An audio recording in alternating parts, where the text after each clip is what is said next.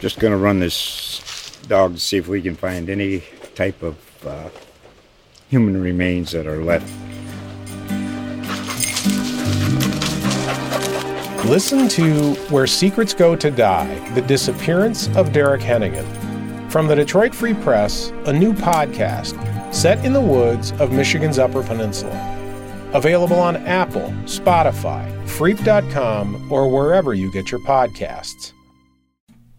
A Bay County Sheriff's deputy on patrol recently spotted what he believed to be a speeding vehicle headed the other way.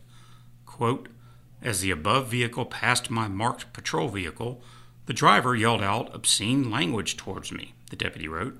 I conducted a traffic stop on the above vehicle at Churchwell Drive and Front Beach Road in reference to a county ordinance violation, disorderly conduct. The vehicle was occupied by three white males.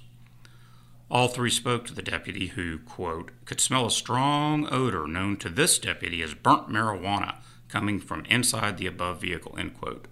A search ensued, during which the deputy found a marijuana cigarette on top of the center console, and all three men admitted to smoking the suspected marijuana. All three are charged with misdemeanor possession of marijuana.